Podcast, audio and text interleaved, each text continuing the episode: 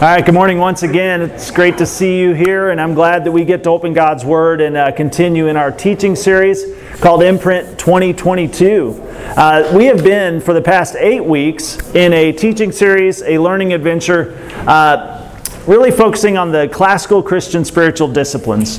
And uh, last week we transitioned into the outward disciplines, uh, we spent the weeks before that in the inward disciplines like scripture study and meditation, prayer, fasting. And then last week we talked about simplicity.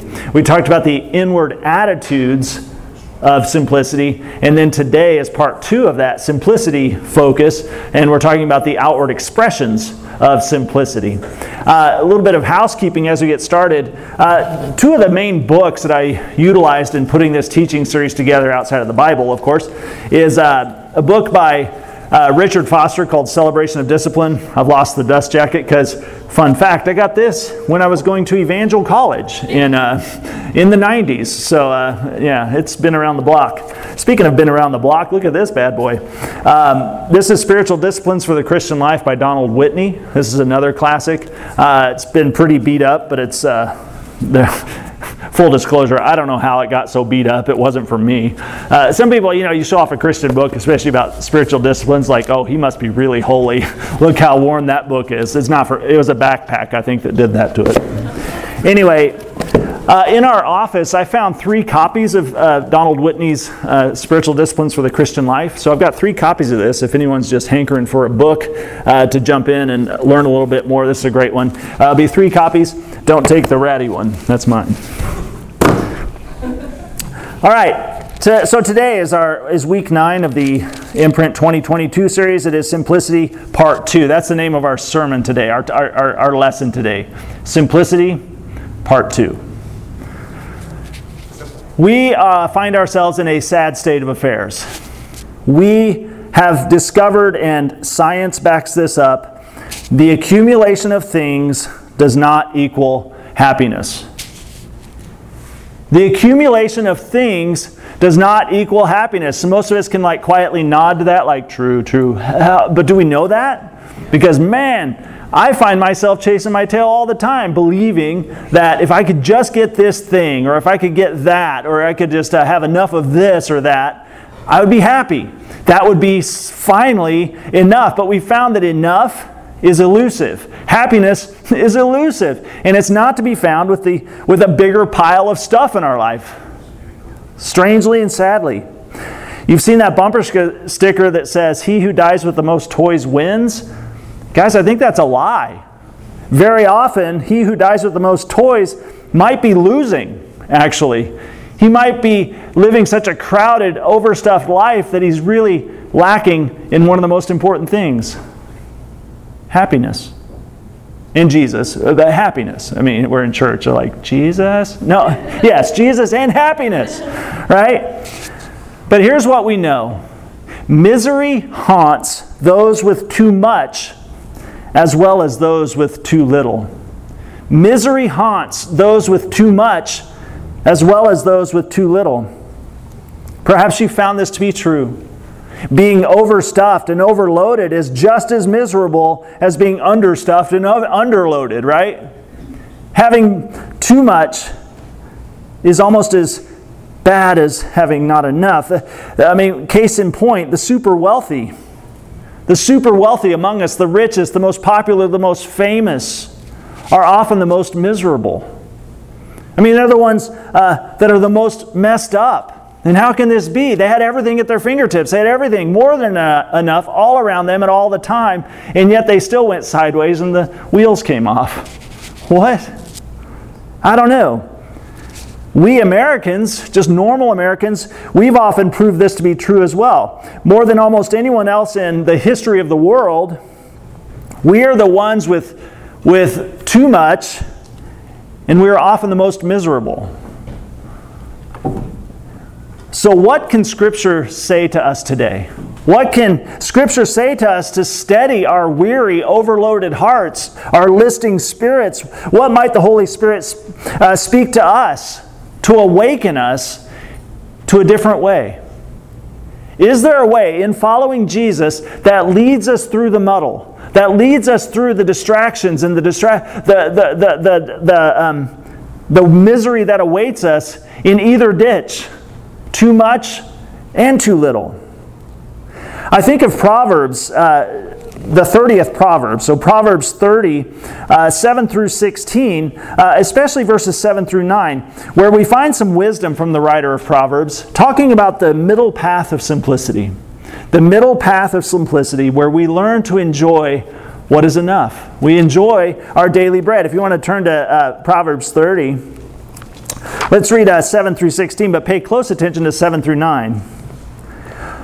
Oh God, I beg two, favor, two favors from you. Let me have them before I die. First, help me never to tell a lie. Second, give me neither poverty nor riches.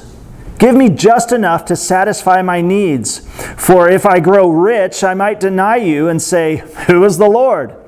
And if I'm too poor, I may steal and thus insult God's holy name. Never slander a worker to the employer, or the person will curse you and you will pay for it. Some people curse their father and do not thank their mother. They are pure in their own eyes, but they are filthy and unwashed. They look proudly around, casting disdainful glances. They have teeth like swords and fangs like, like knives. They devour the poor from the earth and the needy from among humanity. Verse 15 The leech has two suckers that cry out, More, more. That's a good verse. Everyone's like, What's your life verse? Uh, Proverbs 30, 15. the leech has two suckers that cry out, More, more.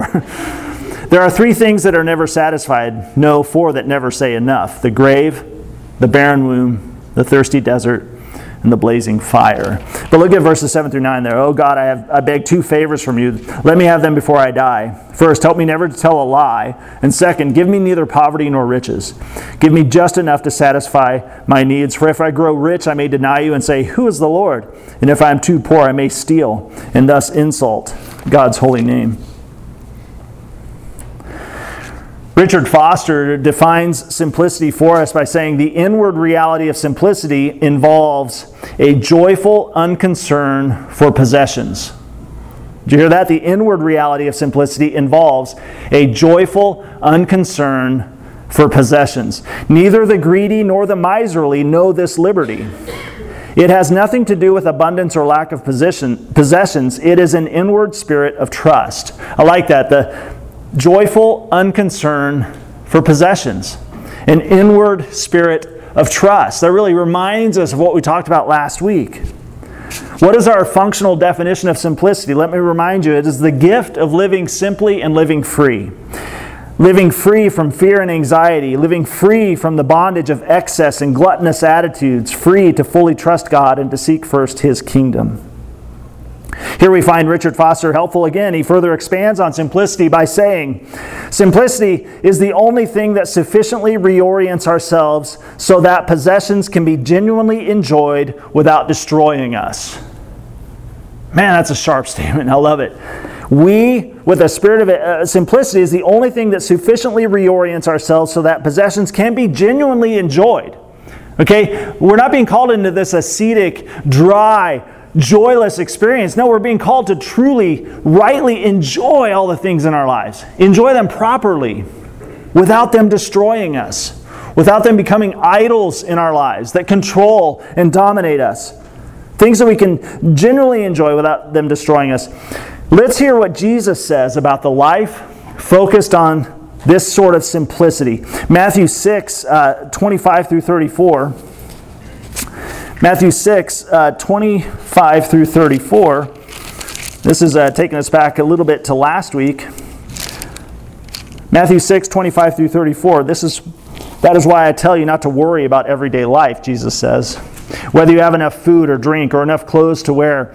Isn't life more than food and your body more than clothing? Look at, your, look at the birds. They don't plant or harvest or store food in barns, for their heavenly Father feeds them. And aren't you more, far more valuable to Him than they are? Can all your worries add a single moment to your life? And why worry about your clothing? Look at the lilies of the field and how they grow. They don't work or make their clothing, yet Solomon, in all his glory, was not dressed as beautifully as they are. And if God cares so wonderfully for wildflowers that are here today and thrown into the fire tomorrow, He will certainly care for you. Why do you have so little faith? So don't worry about these things, saying, What will we eat, or what will we drink, or what will we wear? These things dominate the thoughts of unbelievers, but your heavenly Father already, knows all your needs. Seek the kingdom of God above all else and live righteously, and He will give you everything you need. So don't worry about tomorrow, for tomorrow will bring its own worries. Today's trouble is enough for today. So seek first the kingdom and His righteousness. And don't worry don't worry. Last week we talked about the inner attitudes of simplicity, how we, uh, following Jesus, can be led into greater and greater freedom from anxiety and worry about the things of this world. And just to recap, the three inner attitudes of simplicity we talked about first was to receive what we have as a gift from God. To receive what we have as a gift from God. Secondly, to know it's God's business, not ours, to care for what we have. And three, to have our belongings available to others gladly and freely, being willing to share, to let others enjoy what God's blessed us with. When we discover the joy of simplicity, we find a new kind of freedom. We become free. We become free. Uh, Richard Foster says simplicity sets us free to receive the provision of God as a gift a gift that is not ours to keep, and a gift that can be freely shared with others. The inner reality of simplicity is not a reality until there is an outward expression. To experience the liberating spirit of simplicity will affect how we live. You can't be harboring this inner spirit, inner attitude of simplicity without it showing up in your life, and the way that you're living, the way that you're interacting. So the inner attitudes of simplicity lead necessarily to the outward expressions of simplicity. So, what I'd like to do is spend the bulk of our time today uh, talking about the outward expressions of simplicity. And I want to give you 10 hot takes on outward expressions of simplicity, or, or, or 10 insights or 10 thoughts about how we express outwardly simplicity appropriately in our lives. Now, these are not gospel. You might be able to add or take away from this list, but here's what I've got for you today. Number one, if you're a list taker, you're going to be in hog heaven today. I got 10 things to tell you, and you can number your page right now if you want, 1 through 10, but leave some space because I'm, I'm going to jibber jabber about each one. Number one, buy things for their usefulness rather than their status or trendiness. How do I start to start ordering my outward expression? How do I start living more simply? Well, here's the first thing buy things for their usefulness rather than their status or trendiness. Uh, from cars to clothing, choose for utility and necessity and not prestige or pride. You understand what I'm saying there? Choose for utility and necessity. Uh, drive cars and wear clothes until it's really necessary to replace them. Um, what this often will mean, and I've known people that do this pretty well, they will actually intentionally spend a bit more up front on clothing that has a lifetime guarantee, uh, can be replaced at any point, or will just last longer, uh, a car that will last longer and be more reliable because they know that that's a better investment over time. So, uh, uh, look for quality and durability over novelty. Uh, stop trying to impress people with your stuff so much. Um, impress them with the substance of your life, with the content of your character. Those things make a bigger difference anyway. I would rather run into someone and come away saying, Man, that guy, I love how he sees the world. I love how he loves Jesus and his wife and his kids. I, I would rather be able to say that about Grady than that guy had amazing pants. Look at those parachute pants. Those, all those zippers are real pockets. Amazing. No, I mean, you get what I'm saying though? Buy things for their usefulness rather than their status or trendiness. So, number two, reject anything that is producing an addiction in you. Consciously, intentionally, uh, with intensity, reject anything that is producing an addiction in you. An addiction is, by very nature, something that is seeking to control you. When I say addiction, some of you might be thinking, oh, drugs. Well, yes, it can be drugs, but it can also be food. It can be sex. It can be social media. It can be watching the stock market. It can be shopping. It can be uh, Amazon therapy. That hits a little close to home. When I'm bored, man, I'm on Amazon sometimes. And it's just like, why am I ordering doilies? I, I don't even need them.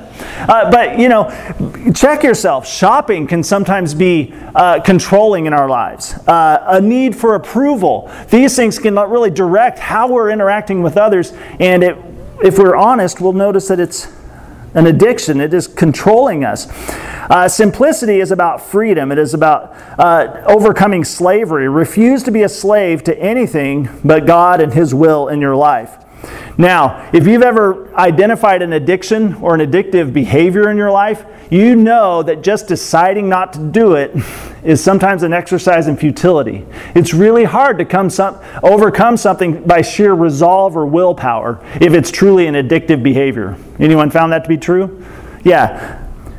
So we must allow God, we must allow others to have access to our lives if we are ever to be healed and to be set free. We have to make others, uh, bring others in painfully close to see what's going on in our lives.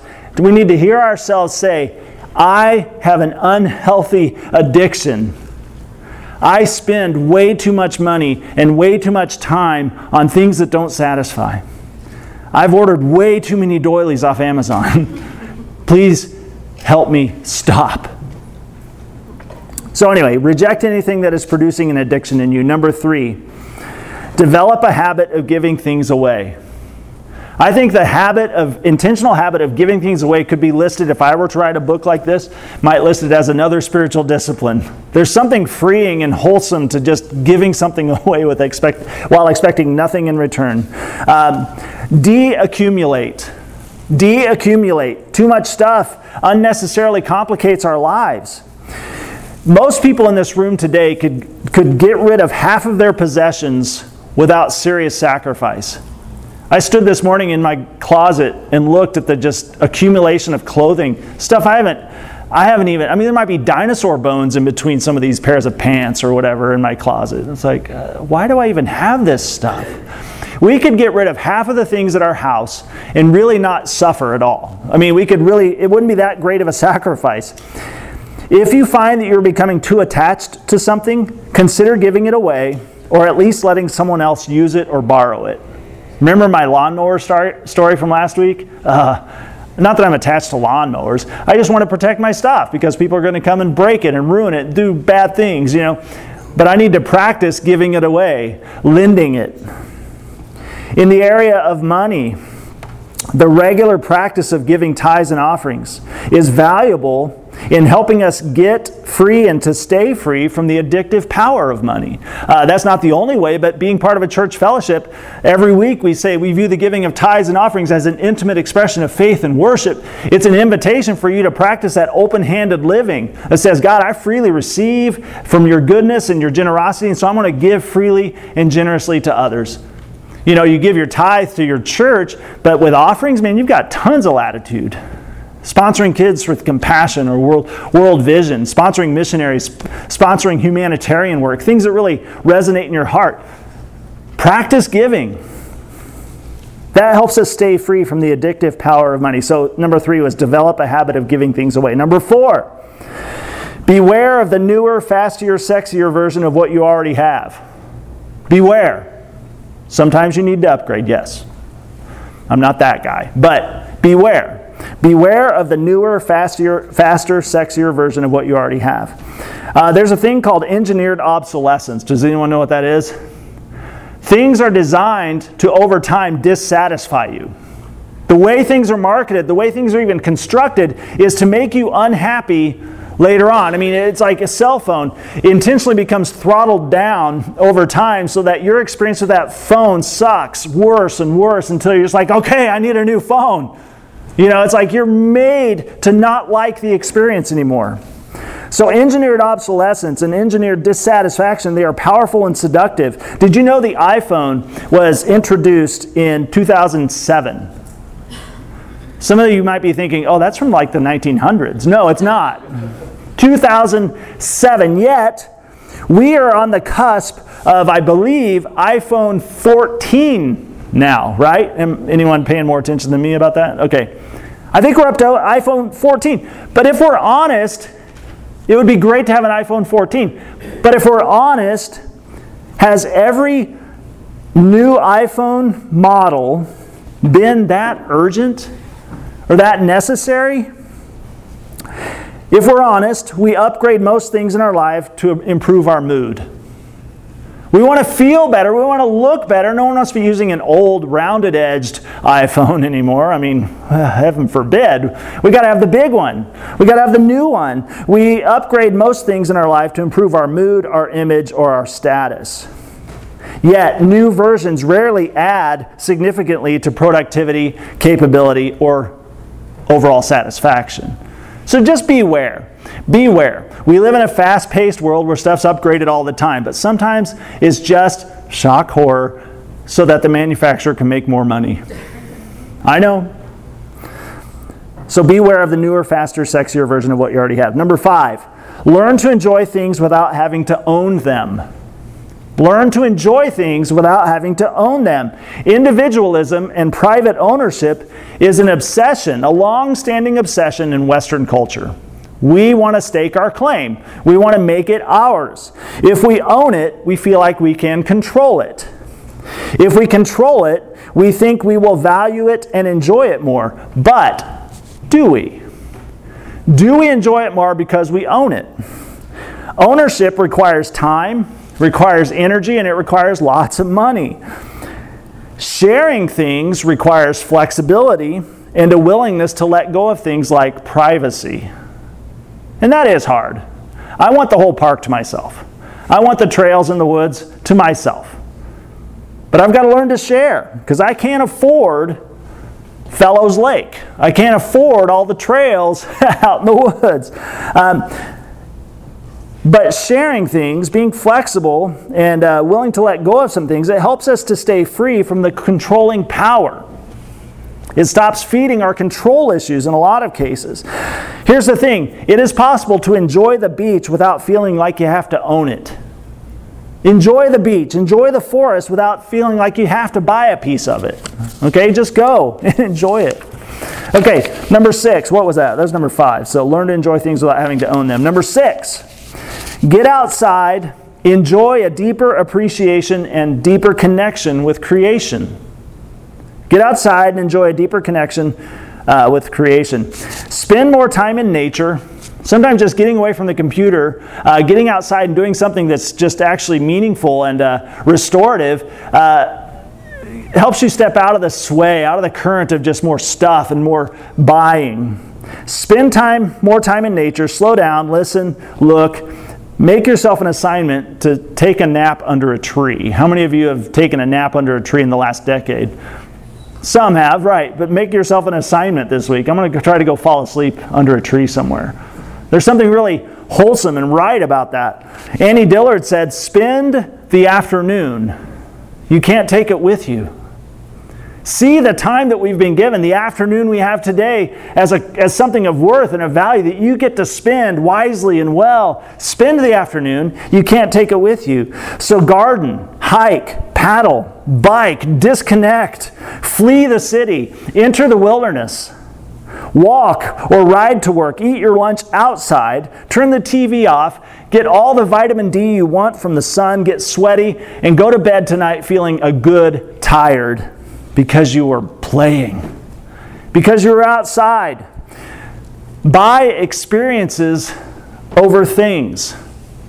Parents, seriously, your kids will remember the stuff you did with them way more than the stuff you bought them. Buy experiences over things. So get outside, enjoy a deeper appreciation for creation. Number seven, avoid unnecessary debt. Be skeptical of buy now, pay later schemes. Uh, impatience and lack of discipline are the most are the most common reasons for debt. Impatience and lack of discipline. Indebtedness uh, and charging interest, it obstructs community and it sorts us into lenders and debtors.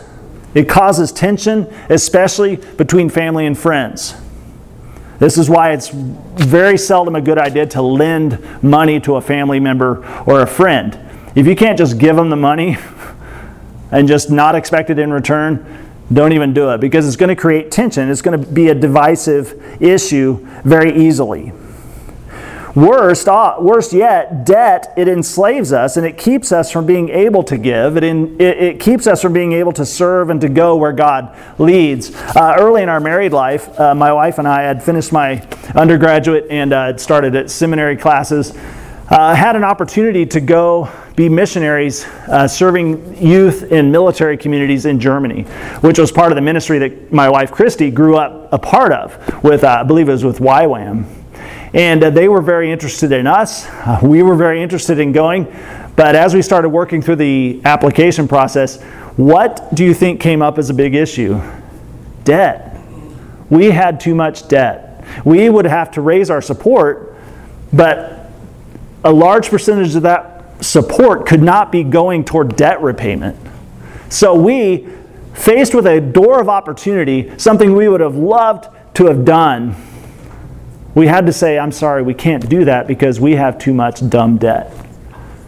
Now, there's a difference between debt that you accrued honestly and dumb debt, but I'll refer you to Dave Ramsey on that. But, but anyway, we had to say no because we had said yes to some really dumb debt in our lives. So uh, I want to be able to go where God leads. I want you to be able to go where God leads. So beware of bringing on unnecessary debt into your life. Okay, uh, let's see.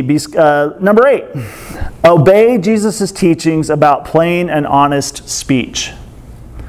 Obey Jesus' teachings about plain and honest speech. Look at Matthew 5 33 through 37. You have also heard that our ancestors were told, You must not break your vows. You must carry out your vows you make to the Lord, Jesus said. But I say, Do not make any vows. Do not say, By heaven, because heaven is God's throne. And do not say, By the earth, because the earth is his footstool. And do not say, By Jerusalem. Who says that? by Zeus's beard. uh, don't say by Jerusalem, for Jerusalem is the city of the great king. Do not even say by man's head. All right. Uh, for, you, for you can't turn one hair white or black. Just say a simple yes, I will. Or no, I won't. Anything beyond this is from the evil one. There's something simple and freeing in that. So it's not just about your stuff, it's about your engagements, it's about your interactions that can sometimes uh, create complexity. Uh, so it's not just stuff. Obey Jesus' teachings about plain and honest speech.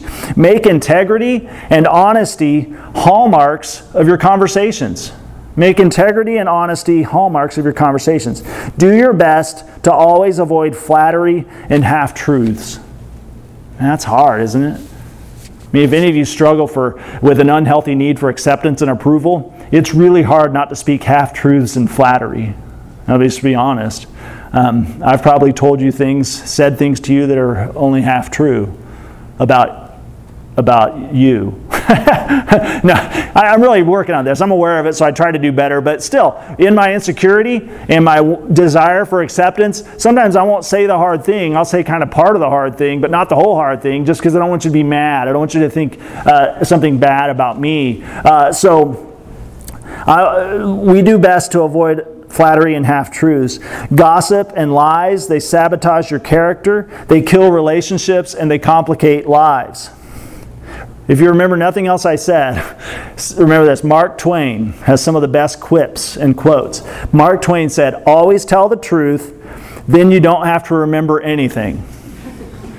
And that's the best. If you just told the truth, you don't have to remember which is great because I forget all the time. It's like, what'd you say? I don't remember. I don't remember. But if you tell the truth, you don't need to because you just told the truth. There's integrity in how you spoke. Always tell the truth and you don't have to remember anything. So obey Jesus' teachings about plain and honest speech. Number nine, refuse to purchase or participate in anything that oppresses, enslaves, or harms others. Refuse to purchase or participate in anything that oppresses, enslaves, or harms others. Is the way we live or are the things we buy forcing others into economic slavery, either here or somewhere else in the world? I think we have to be conspicuous. We have to be conscious consumers. Is what I'm buying at this really low price coming at the cost of someone else's uh, livelihood or their freedom? Is the way I'm living or the things I'm buying forcing others into economic slavery, either here or somewhere in the world? Is my greed or my insecurity or my lack of discipline, is it causing suffering for others? Is it causing. Um, is it causing suffering or poverty for others? I read a story one time in a book, I think it was called The Walmart Effect, about a jeans, a factory in Bangladesh that was making jeans for Walmart that were selling on the shelves for $7. That's a great deal. Jeans are expensive. If you've ever shopped for jeans, they're not cheap. $7 jeans at Walmart. What a deal.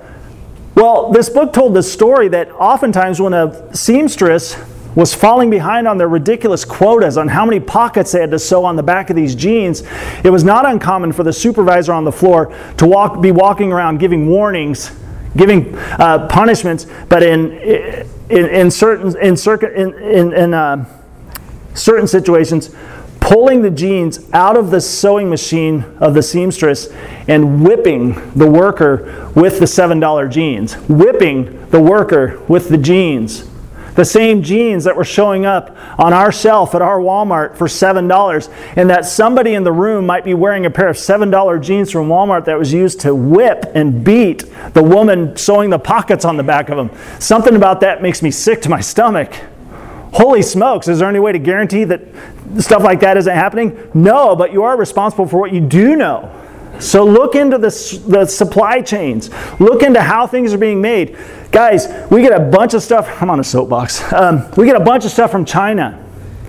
And China regularly makes prisoners, our Christian brothers and sisters that are imprisoned for no other reason but their faith in Jesus, to work for no pay in slave like conditions to make the products that we enjoy. So do your research and find out, man, am I complicit in this? I mean, that which you didn't know about, I mean, you can't really be held responsible for that. But if you do know about it, you have an opportunity and a, and a responsibility to do something better. Okay? So beware of the $7 jeans. Eat, drink, and buy with a clear conscience. Eat, drink, and buy with compassion. Buy local when you can, choose fair trade, etc. And maybe be conspicuous about where you shop because you know where their stuff comes from. Okay, so refuse to participate in, or purchase and participate in anything that oppresses, enslaves, or harms others. Number 10, renounce anything that distracts or prevents us from seeking first the kingdom of God. Renounce anything that distracts us or prevents us from seeking first the kingdom of God. It is easy to lose focus. It is easy to lose focus in the pursuit of legitimate needs and good things. Things like our job, our, our education, our career, family, friends, uh, acceptance, respect, security, success. These things are all meaningful, and to some degree, uh, they're, they're good things, they're important things. But beware. Beware, I would like to say this beware of the balanced life. Beware of the balanced life. Things may be balanced in your life, but you're still overloaded and exhausted. If you imagine like a, a seesaw or, a, or a, a fulcrum with a board across the top, you can load more and more stuff on either end to make it balance, right? But what happens when you reach the point where it's just too much? What's going to happen? It's going to break. It's going to crack right down the middle because even though it was balanced, it was just too much. So beware of the balanced life. Maybe you found yourself in that situation before where you're trying to make everything work and you're still somehow able to pay the bills. You go to church, you get your kid to soccer practice on time, but you are wiped out, you are overspent, and you're deeply unfulfilled. You've got so much stuff in your life, but none of it seems to satisfy. So, what if? What if instead of the balanced life, you pursued a centered life? a life centered in Jesus, following Him, listening to Him, and ordering your life around His way, a simple and free way of living, learning more and more to trust and enjoy God's good gifts. Centered in Jesus, asking first, Jesus, where would you lead me today? How would you lead me to live? What is the better, more life giving, more joyful decision in this opportunity? We prioritize communion with God in that centered life. We prioritize communion with God. We start the day in the Word. We start the day in prayer. We seek out life giving people. And we work hard. And then we make time to rest and to play. Uh, there's a book by Randy Frazee called Making Room for Life, which was just a pivotal book for me. But uh, when I read it first, but Randy Frazee, he has what's called the Jew. He calls it the Jewish Day Planner the Jewish day planner, you look at your day, 24 hour day, divided into three sections eight hours for work, eight hours for play, and eight hours for rest. And that's, everyone's like, well, what about commuting? I don't know. But eight hours for work, eight hours for play, eight hours for rest. Intentionally see your rest, your play, and your work as equally important. What you're doing when you're not working is a lot of times more important than what you were doing at work. Being at home, being with your wife, your kids, your friends, playing outside. These are the things that restore us and have depth and meaning. So, eight hours a day to work, eight hours a day to play, eight hours a day to rest. When we seek first the kingdom of God, when we keep that central, everything else finds its proper place, and we are more free to receive it and to enjoy it. You know what it's like for your schedule to be out of bounds, for work to be just a, a tyrant to be cr- encroaching on your family life. You get up before the kids are off to school and you're back after they're getting ready for bed. It's miserable. You know when that creek is out of its banks. Eight hours, eight hours, eight hours. Something to shoot for. But uh, that will help us stay centered on the things that matter most. So, as we finish up, be beware and be encouraged. Beware and be encouraged. The spiritual discipline of simplicity is the most easily corrupted. So beware. It's the most easily corrupted. It's tempting to pursue the outward expressions of simplicity without first cultivating the inner attitudes of simplicity. Okay? It's easy to move the stuff around, the deck chairs around, without really addressing what's going on inside. So that temptation very easily leads to pride and a sense of superiority. Um, it can lead to rigidity and legalism.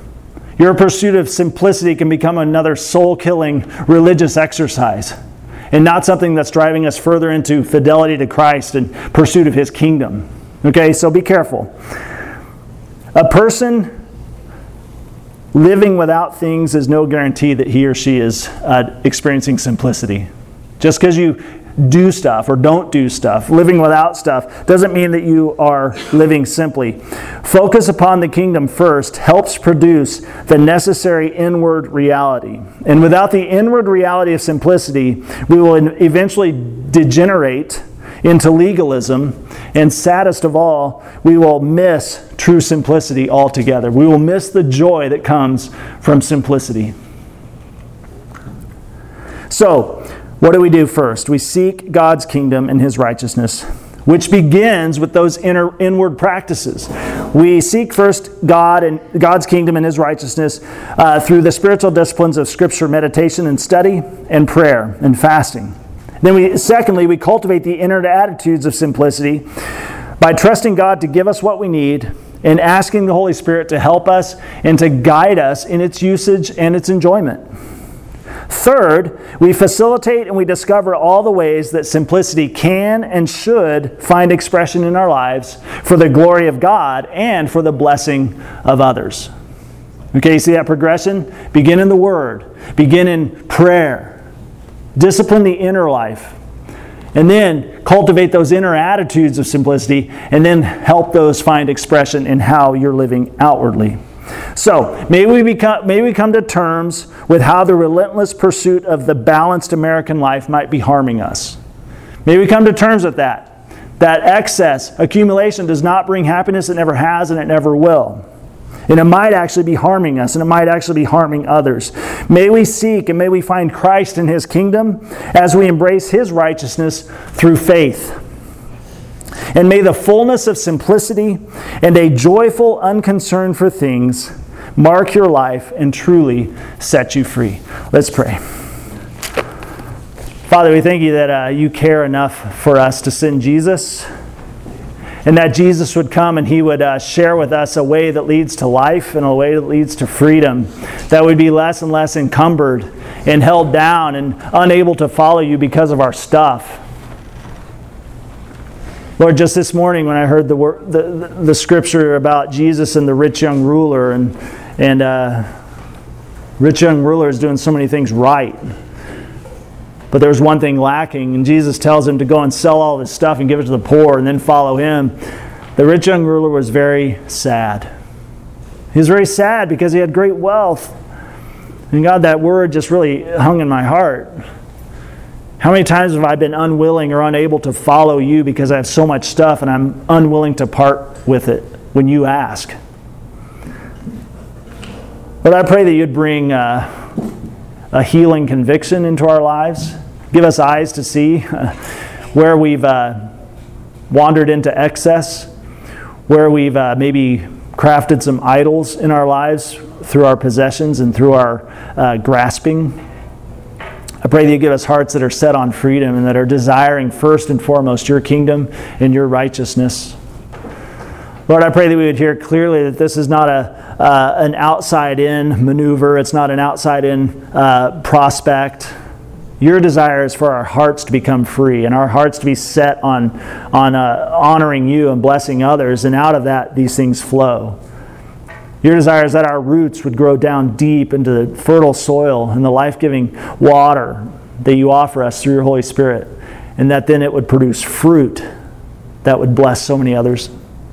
So, God, I pray that we would be ordered rightly in this, and we'd also be motivated to start even now living more freely, following Jesus down that middle path of simplicity. So, I pray for my friends as they sit as they interact with you. I pray that you would speak the words they need to hear, point out the things that it, they need to recognize, so that um, starting now, we're pursuing something new, something better.